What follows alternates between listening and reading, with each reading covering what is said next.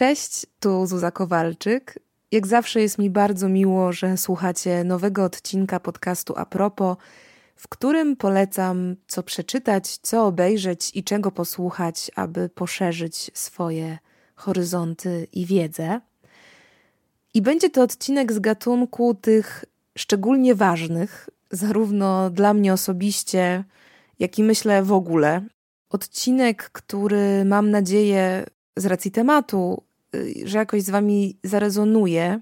Polecam zresztą słuchać go do kompletu z odcinkami a propos zdrowia, a propos zmiany, a propos lęku, seksualności, troski, odnowy, miłości. No trochę już tych odcinków było. A tym, co te wspomniane łączy, będzie, mam nadzieję, ten odcinek, czyli odcinek a propos zdrowia psychicznego. A powodów, dla których temat ten zaliczam do szczególnie ważnych, jest naprawdę bez liku. W jakimś sensie mam nadzieję, że jest to oczywiste. E, niemniej ogromnie cieszy mnie, że jesteśmy w takim momencie jakoś wręcz e, dziejowym, że w ogóle o tym, że podjęcie takiego tematu, a raczej fakt, dla którego podjęcie takiego tematu jest ważne, może być nazwane rzeczą oczywistą, no to jest jakoś bardzo krzepiące i e, daje nadzieję na przyszłość. E, bo jesteśmy właśnie w takim momencie, kiedy o zdrowiu psychicznym wreszcie zaczynamy mówić normalnie. To znaczy bez wstydu, bez stygmatyzowania, bez tabuizowania. I oczywiście mówię to z perspektywy osoby, która mieszka w dużym mieście, osoby, która posiada możliwość sięgnięcia po pomoc terapeutyczną, też osoby, która po prostu otacza się ludźmi, wśród których temat terapii jest już właściwie niemal neutralny i oczywisty. I ja naturalnie zdaję sobie sprawę z tego, że moja perspektywa nie jest y, dominującą, ale jakoś powoli, stopniowo coś się zaczyna w tym temacie zmieniać. Na pewno zmienia się to, jak wiele powstało w tym temacie znakomitych książek i podcastów, z których można czerpać naprawdę ogrom wiedzy i wsparcia. Zresztą o tej zmianie też najlepiej świadczy fakt, że jeszcze kilka lat temu nie miałam takiego doświadczenia, że mogłabym ten temat zdrowia psychicznego zaliczyć do tematu jakkolwiek neutralnego. Wręcz y, mam poczucie, że dla mnie, która jakoś też osobiście do tego tematu podchodzi, z racji własnych doświadczeń, e, bardzo długo brakowało mi e, tego neutralnego podejścia w swoim otoczeniu i obserwuję tę zmianę właśnie wokół siebie, więc mam poczucie, że ona zachodzi i mam nadzieję, że będzie rezonować możliwie szeroko na zewnątrz. Na wstępie chciałabym jednak podkreślić, że nawet najlepsze lektury i najlepsze podcasty, a nawet najlepsze rozmowy z przyjaciółmi nie zastąpią terapii albo leczenia, jeśli takowe są potrzebne.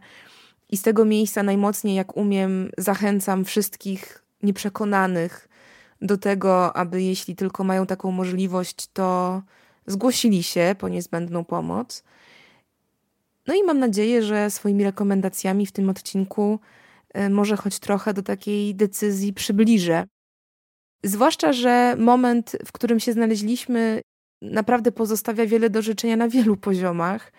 W ostatnim odcinku zresztą, a propos szczepień, koncentrowałam się na tym, że obok obecnej od ponad półtora roku pandemii, mamy problem z jeszcze inną, nie mniej poważną plagą, czyli epidemią teorii spiskowych. I opowiadałam o tym, skąd czerpać wiedzę, skąd czerpać zasoby do walki z w ten sposób zasiewanym lękiem. Ale prawda jest taka, że obok tych dwóch zaraz czai się jeszcze jedna, którą bardzo skutecznie wypychamy z pola widzenia, mimo że według WHO od wielu lat znajduje się ona w czołówce najbardziej śmiercionośnych i najczęściej występujących chorób na świecie. I tak, rzeczywistość jest taka, że w Polsce wciąż więcej osób ginie w wyniku nieleczonych zaburzeń psychicznych niż w wypadkach samochodowych. E, co czwarty Polak lub Polka zmaga się z depresją, stanem lękowym lub innym rodzajem tego typu zaburzenia. A do tego w trakcie pandemii aż 40% dorosłych Polek i Polaków zauważyło u siebie pogorszenie stanu zdrowia psychicznego. Ponad połowa z nich nie szukała jednak wsparcia lekarskiego i niestety w jakimś sensie ciężko się temu dziwić, zwłaszcza jak się przegląda właśnie statystyki i dane NFZ-u. I na przykład w przypadku osób małoletnich, według danych NFZ, w 2018 roku na jednego lekarza przypadało średnio około 570 pacjentów rocznie. Dostać się do terapeuty lub psychiatry w ramach NFZ-u to nie jest rzecz niemożliwa i ja bardzo serdecznie Was zachęcam. Jeśli nie macie innej możliwości lub po prostu chcecie korzystać z takiej pomocy, to aby próbować dowiadywać się, bo nie jest to rzecz niemożliwa, ale na pewno jest to rzecz Mm, niepokojąco trudna, jak na to, jak bardzo jest potrzebna. No i w efekcie w Polsce niestety nadal kuleje nie tylko właśnie dostępność leczenia, ale też świadomość w zakresie zdrowia psychicznego. No i mam takie poczucie, że o ile właśnie kwestia dostępności lekarzy i terapeutów w ramach NFZ-u jest bardzo ważnym, ale jednak problemem systemowym, w dużej mierze też finansowym, o którym oczywiście trzeba rozmawiać, o tyle nie jest to kwestia do objęcia w takim podcaście jak ten, ale być może do objęcia jest ta druga kwestia, czyli kwestia świadomości, ponieważ na szczęście, jak wspomniałam, pojawia się coraz więcej ekspertek, ekspertów, po prostu odważnych osób, e, które albo się na tym znają z takiej specjalistycznej strony, albo się na tym znają, bo po prostu same mają tego typu doświadczenia które przełamują to tabu, poszerzają wiedzę w tym obszarze i tym samym normalizują ten temat w przestrzeni społecznej. I jest to naprawdę niebywale cenne. Choć takim absolutnym klasykiem i inspiratorem w tym zakresie jest bez wątpienia Antoni Kępiński, którego książki y, utrzymane w nurcie tak zwanej psychiatrii humanistycznej pozostały w dużej mierze do dziś niebywale aktualne. Zresztą w związku z tym nagrałam cały oddzielny odcinek mojego drugiego podcastu, czyli podcastu Dziś w książce. Odcinek ten nosi tytuł Kępiński Skąd brać nadzieję w sytuacjach beznadziejnych. Trochę tu wychodzę teraz z taką autopromocją, e, ale robię to dlatego, że nie chcę się powtarzać, więc po prostu więcej o Kępińskim posłuchacie tam i mocno Was do tego zachęcam, bo jest to bardzo ważna i ciekawa postać, jeśli o zdrowiu psychicznym rozmawiamy. Niemniej mam takie poczucie, że można by potraktować Kępińskiego jako takiego patrona w ogóle normalizowania tematu zdrowia psychicznego i poszerzania empatii względem osób, których jakiś rodzaj choroby, zaburzenia czy po prostu wyzwania w tym obszarze dotyka. Najmocniej polecam książkę Rytm życia, Lęk, melancholię oraz Poznanie chorego. Ale właściwie każda książka tego autora jest warta uwagi. Jest to po prostu taki rodzaj literatury która pomaga lepiej zrozumieć zarówno siebie, jak i tych, którzy się od nas różnią. I myślę, że bardzo mało jest takich książek, więc tym bardziej y, doceniam wartość Kępińskiego. Y, I jednocześnie jest to ten typ literatury, która pozwala w ogóle lepiej rozpoznać, y, jak bardzo nasz dobrostan psychiczny jest powiązany z takim ogólnohumanistycznym spojrzeniem na siebie i świat, czyli z takimi kategoriami jak w ogóle człowieczeństwo, podmiotowość, wolna wola, prawo do decydowania o sobie, pewien rodzaj wrażliwości, który może być inny od cudzej. Myślę, że tego typu lektur bardzo dziś potrzebujemy w wielu, wielu kontekstach, zwłaszcza tych, w których no nieustannie mm, nasz, w naszej przestrzeni społecznej kogoś się próbuje odczłowieczyć, niestety. Z kolei, jako punkt wyjścia do przyjrzenia się sobie i swojemu dobrostanowi psychicznemu, polecam kilka bardzo ciekawych lektur i po pierwsze polecam coś, co bezpośrednio łączy mi się właśnie z przesłaniem Kępińskiego, który dużo pisał o traumie poobozowej i o tym, jak wojna czyni spustoszenie w ludziach. No to bardzo mocno w tym temacie polecam Wam książkę Marka Wolina. Nie zaczęło się od ciebie. Jak dziedziczona trauma wpływa na to, kim jesteśmy i jak zakończyć ten proces. Publikowaliśmy zresztą w piśmie swego czasu świetny tekst Karoliny Słowik, Leczę się z wojny. To był właśnie tekst o dziedziczonej traumie, więc polecam bardzo do kompletu z Kępińskim i książką Wolina. Niemniej ta ostatnia, czyli właśnie Nie zaczęło się od ciebie, jest o tyle ciekawa, że łączy teorię z praktyką, w tym sensie, że opowiada zarówno o dziedziczeniu traumy, jak i niesie taką wartość y, samopomocową, czyli uczy, jak rozpoznać w sobie znamiona takiej traumy, jak to w ogóle ugryźć, co z tym zrobić, jak to obsłużyć. E, tłumaczy trochę właśnie obsługę trudnych emocji, trudnych zachowań i reakcji, które mogą być naszym udziałem, a które może nie zawsze są dla, dla nas samych jakoś zrozumiałe i czytelne.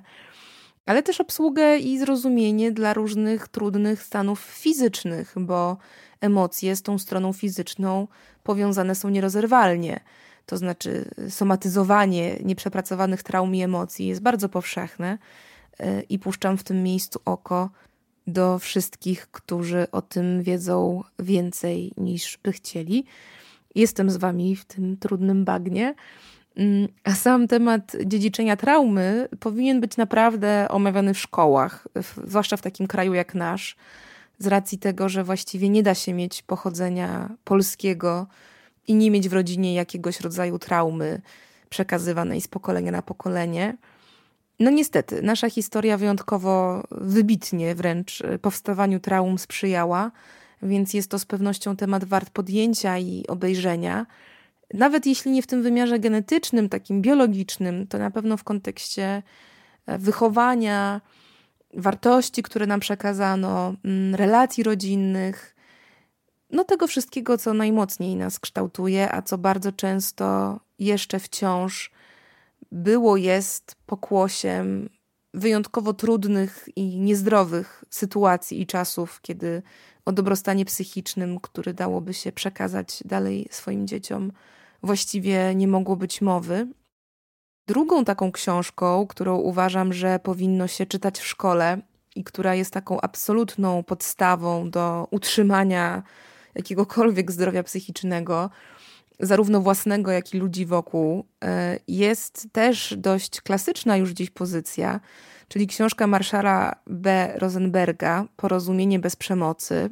Pewnie kojarzycie to hasło jako taki koncept, który trochę funkcjonuje już jak taki szlagier, ale ogromnie zachęcam do tego, aby nie zatrzymywać się tylko na powtórzeniu tego hasła, ale naprawdę zachęcam do zapoznania się z tą teorią i do przeczytania tej książki, bo to jest takie absolutne ABC międzyludzkich relacji, które myślę, że gdybyśmy w większości opanowali, to mielibyśmy w sobie naprawdę dużo więcej um, zrozumienia, empatii, cierpliwości, ale też um, no, takiego samoświadomości, takiego poczucia, że my też umiemy w, w dobry i odpowiedzialny sposób stawiać granice i dbać o siebie. Więc to zrozumienie i empatia dotyczy zarówno siebie, jak i innych. Ale też po prostu, gdybyśmy to, te filozofie, te teorie opanowali, to myślę, że byłoby w naszym świecie i w nas mniej powodów do czucia się niezrozumianym i do wyładowywania się na innych, yy, kiedy czujemy się źle, bo po prostu byłoby w nas mniej złych emocji i mniej nieporozumień. Yy, jest to więc taka książka zarówno o tym, jak mówić, ale też o tym, jak słuchać, jak być słyszanym i jak słyszeć innych no, taka podstawa dobrostanu psychicznego i budowania zdrowych relacji ze sobą i z otoczeniem, więc jako punkt wyjścia ogromnie polecam. I jako punkt wyjścia polecam również książki Agnieszki Jucewicz, która prowadzi rozmowy o emocjach. I polecam przede wszystkim czując rozmowy o emocjach, właśnie. Czy niepewność, rozmowy o strachu i nadziei y, to jest książka napisana wespół z Tomaszem Kwaśniewskim. I obie te pozycje są zbiorami wywiadów z terapeutami i psychologami o takich najbardziej powszechnych stanach, y, doznaniach, bolączkach i niepokojach, jakie dręczą mniej lub bardziej dotkliwie większość z nas.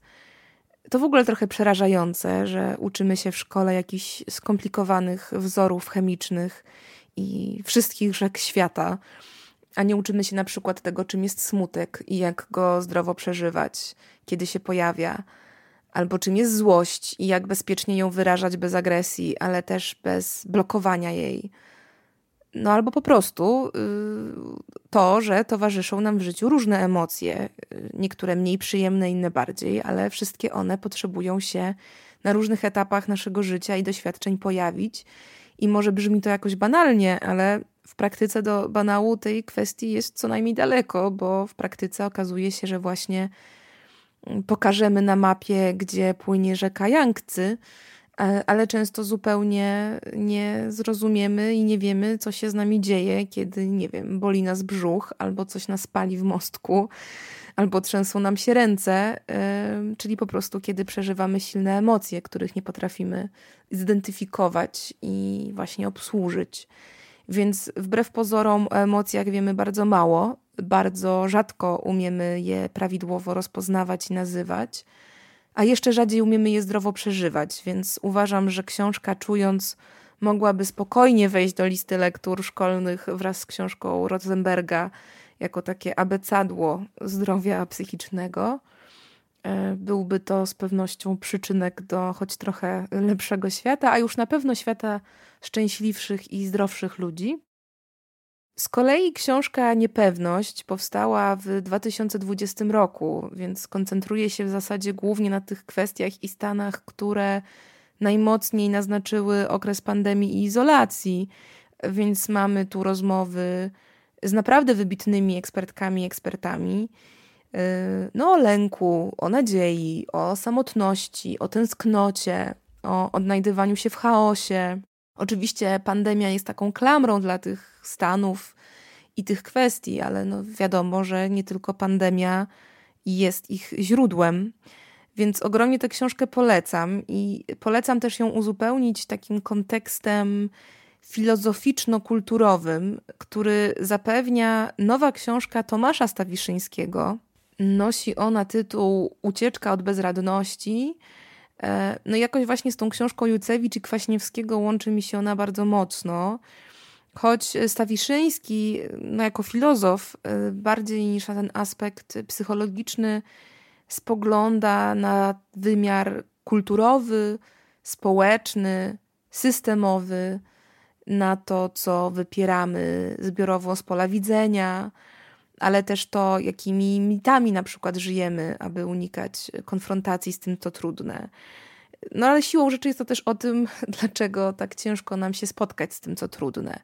Więc y, jest to też o tym opowieść, dlaczego tak trudno nam się pogodzić z tą tytułową bezradnością, co ma oczywiście podłoże zarówno kulturowe, jak i psychologiczne, emocjonalne. Z kolei dla tych, których życie zdominowało jednak przede wszystkim doświadczenie dorastania w domu z problemem alkoholowym, czyli dla niestety bardzo, bardzo licznej grupy Polek i Polaków. Z całych sił polecam książkę, którą Agnieszka Jucewicz napisała wraz z redaktorką naczelną pisma Magdą Kicińską. Książka ta nosi tytuł Dom w butelce rozmowy z dorosłymi dziećmi alkoholików. I jest to niezwykle potrzebna i empatyczna konfrontacja z tym jednym z największych i najbardziej powszechnych utrapień w naszym kraju. E, jest to zbiór rozmów, z których przebijają zarówno takie bardzo intymne, prywatne opowieści e, i, i życiorysy osób doświadczonych takim ciężarem, ciężarem e, wychowywania się w domu, w którym rodzice lub któryś z rodziców chorował na alkoholizm. Ale jest też z tych rozmów, przedziera trochę taki portret zbiorowy. E, no właśnie nas, czyli ludzi, którzy no albo wychowywali się w domach, w których alkohol był poważnym problemem, takim wręcz egzystencjalnym, albo po prostu ludzi, którzy y, żyli i żyją w kulturze, w której ten alkohol jest właściwie wszechobecny, bardzo długo był bagatelizowany i traktowany niemal przezroczyście, jako coś właśnie oczywistego. Wspaniałe jest to, że coraz więcej zaczynamy mówić o tym, jak bardzo alkohol przezroczysty i no, jakoś nieistotny nie jest. To znaczy, jak bardzo jest niebezpieczną substancją, jak bardzo niszczy biografię, relacje, rodziny, życia. Jak wiele osób też ma to doświadczenie w swojej historii, więc najwyższa pora, no właśnie, um, przestać się wstydzić i zyskać taką świadomość, że nie jest się z tym i w tym samemu. A lektura domu w butelce z całą pewnością w tym procesie pomoże, więc ogromnie polecam przeczytać i to właśnie nie tylko tym, którzy bezpośrednio doświadczyli alkoholizmu w najbliższym otoczeniu. Zresztą y, myślę, że i tak mamy ogromny problem z tym, żeby odpowiednio w większości alkoholizm definiować, y, więc też warto przeczytać choćby po to, aby zrozumieć, jak wiele oblicz ten alkoholizm może mieć i miewa. E, ale też polecam wszystkim, dlatego że nawet jeśli nie bezpośrednio, to na pewno przynajmniej pośrednio jakoś z tym problemem obcowaliśmy lub obcujemy. Więc tak naprawdę ten dom w butelce jest trochę opowieścią w jakimś sensie uniwersalną. I myślę, że bardzo ważną i bardzo się cieszę, że y, Magda i Agnieszka Jucewicz taką książkę napisały i bardzo Wam za nią dziękuję. Jako uzupełnienie w tym temacie polecam też posłuchać podcastu Co ćpać po odwyku. To jest podcast Jakuba Żulczyka i Juliusza Strachoty. Jeden z nielicznych podcastów zresztą, który przesłuchałam w całości, to znaczy wszystkie opublikowane trzy sezony i, i czekam cały czas z wypiekami na czwarty. Jest to naprawdę w moim odczuciu bardzo ważny podcast, w którym Żulczyk i Strachota rozwijają i normalizują temat uzależnień i wychodzenia z nałogów w niebywale ciekawych i przede wszystkim szczerych rozmowach. Rozmowach ze sobą nawzajem, y, a później też ekspertami i osobami znanymi publicznie, co myślę, że dla przełamywania tego tabu też jest nie bez znaczenia. Myślę, że największą siłą tego podcastu jest właśnie ta wspomniana szczerość, to znaczy taka bezwzględna, odarta z jakichś um, lukrów i e, zasłon prawda, która bije z tych rozmów. E, no i jest to przede wszystkim mm, zasługa odwagi autorów do tego, żeby się obnażyć ze swoimi przeżyciami i odwaga ich rozmówców, e, aby, no właśnie, powiedzieć: Ja też, ja też to znam, ja też tam byłem, byłam. I nie tylko tam byłem, byłam, ale właśnie dalej. Już tam nie jestem i jak to zrobiłem, zrobiłam, że już tam nie jestem, bo bardzo ważną częścią tych rozmów jest nie tylko normalizowanie problemu uzależnień w takim wymiarze społecznym, e, to znaczy między innymi walka ze stygmatyzacją, mm, właśnie uświadomienie ale też bardzo porządna dawka wiedzy na temat tego, jak sobie z uzależnieniem radzić. To znaczy, jakie są dostępne terapie i ścieżki, jakimi drogami kto z nałogu wychodził. No w ogóle świadectwo tego, że się da, jeśli się chce, z nałogu wyjść. Więc są to jakoś niebywale cenne i istotne tematy, które ten podcast porusza a do tego po prostu bardzo dobrze się go słucha, właśnie dlatego, że ma się poczucie, że obcuje się z czymś prawdziwym i takim zupełnie nienadętym. Bardzo mocno polecam. No i niemal zawsze w przypadku tak ciężkich doświadczeń najlepszym rozwiązaniem okazuje się terapia. Choć osobiście uważam, że każdemu prawie y, przydałaby się terapia i że świat naprawdę byłby lepszy, gdyby każdy miał taką gotowość E, spojrzeć krytycznie na siebie, na swoje relacje, na swoje życie, na swoje zachowania, e, ale też z empatią przede wszystkim i nauczyć się obsługiwać swoje emocje, nauczyć się działać świadomie nie raniąc przy tym innych ludzi. Więc dla tych, którzy jednak z różnych przyczyn psychoterapii się jakoś obawiają, to w ramach oswojenia polecam film Pawła Łozińskiego, Nawet nie wiesz, jak bardzo cię kocham. To jest film, który inscenizuje terapię matki i córki ze znanym psychoterapeutą Bogdanem de Barbaro.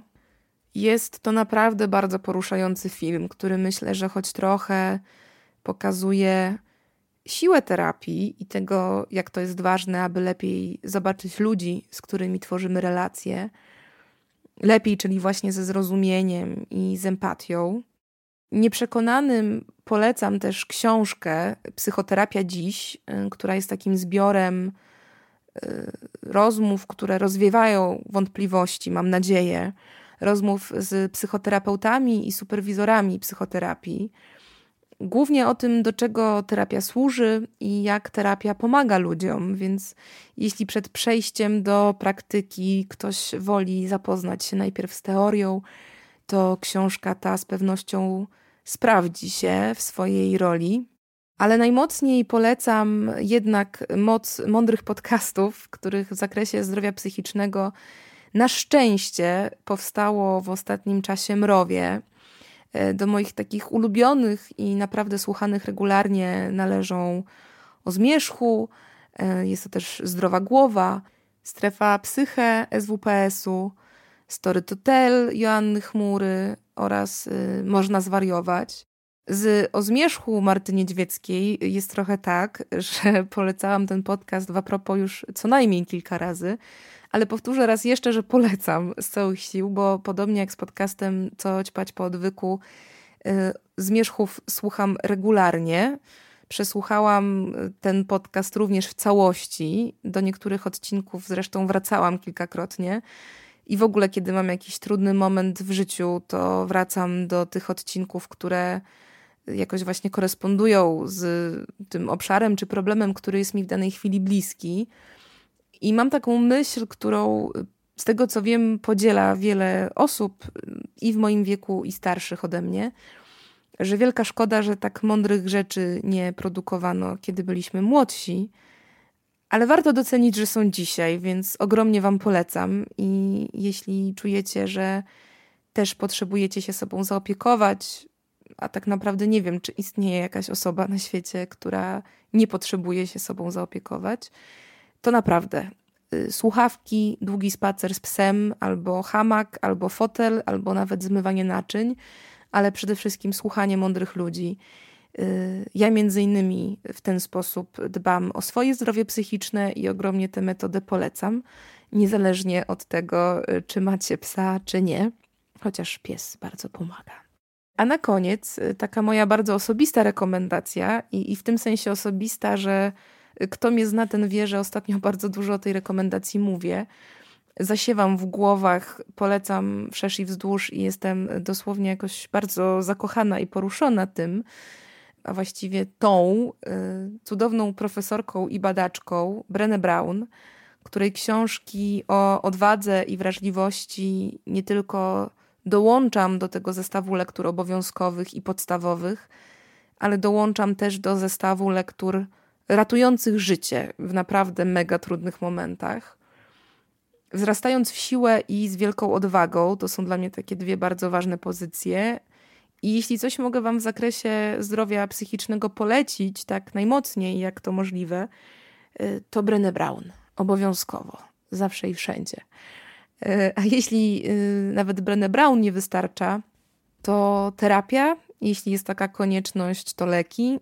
I naprawdę mam nadzieję, że już doszliśmy wreszcie do takiego miejsca, w którym nikt nie pomyśli, że jest to jakiś wstyd albo że jest to coś dziwnego Mm, mam nadzieję, że już jakby wiemy i rozumiemy, że zdrowie psychiczne y, no, powinno być traktowane z taką samą empatią, ale też taką neutralnością, jak wszelkie inne obszary zdrowia.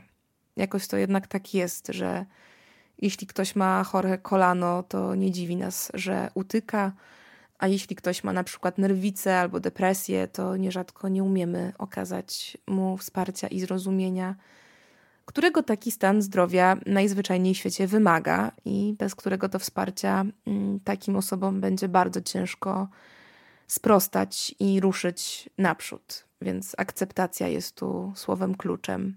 Akceptacja i odpowiedzialność za swoje emocje, ale odpowiedzialność, która może się pojawić wraz z akceptacją.